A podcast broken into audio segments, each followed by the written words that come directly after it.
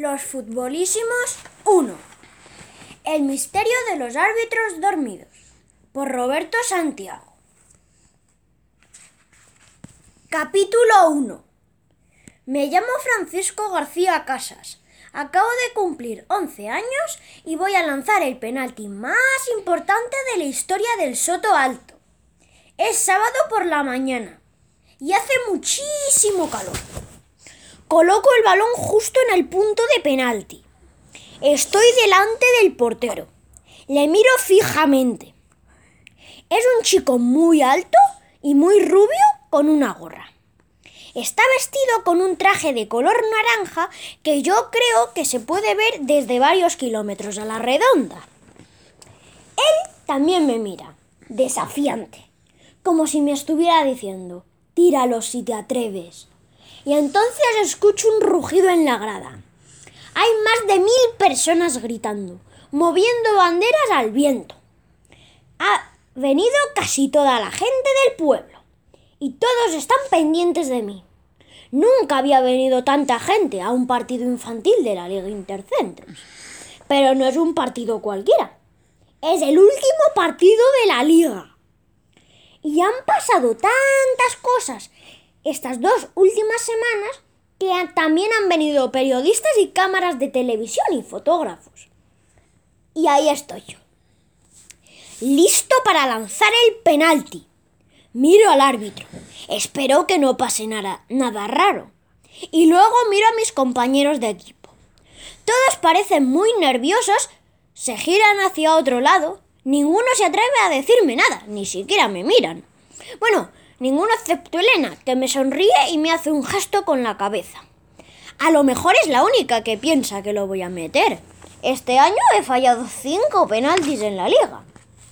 Seguramente es un récord, cinco penaltis fallados.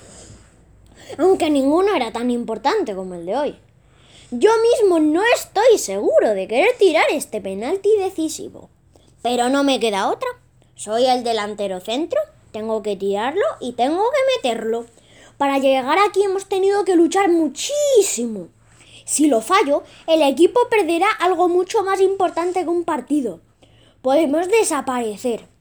Así dicho, no sé cómo sonará, pero es la verdad. Si fallo este penalti, es muy probable que el Soto Alto deje de ser un equipo de fútbol para siempre. Así que más me vale que lo meta. Cruzo una mirada con mi madre, que está en el banquillo. Ella no es la entrenadora, pero hoy está en el banquillo porque han pasado un montón de cosas muy extrañas antes de llegar aquí, hasta aquí. En este momento, a, pu- en este momento, a punto de lanzar el penalti, me pasan por la cabeza todas las cosas increíbles que nos han ocurrido con los árbitros y los entrenadores y con todo el mundo. Y lo único que pienso es: Francisco, es tu última oportunidad. Tengo que meterlo como sea. Los gritos en la grada van en aumento. Todo el mundo aplaude y grita. Yo, y yo intento concentrarme. Lo tiro por la derecha, por la izquierda. Los dos últimos penaltis que he fallado los tiré por la izquierda. A lo mejor el portero lo sabe. Se toca la gorra y me señala con el dedo índice. ¿Por qué me señala? ¿Se cree que me voy a asustar? Pues está muy equivocado. Por mucho que me señale delante de todo el mundo, no me voy a asustar. Por una razón muy sencilla. Porque ya estaba muy asustado antes de que me señalara. Tengo que meter el penalti, tengo que meter él. Entonces el árbitro pita. Tengo que tirar ya. Cojo carrerilla, cierro los ojos y pienso. No pienses. Y chuto.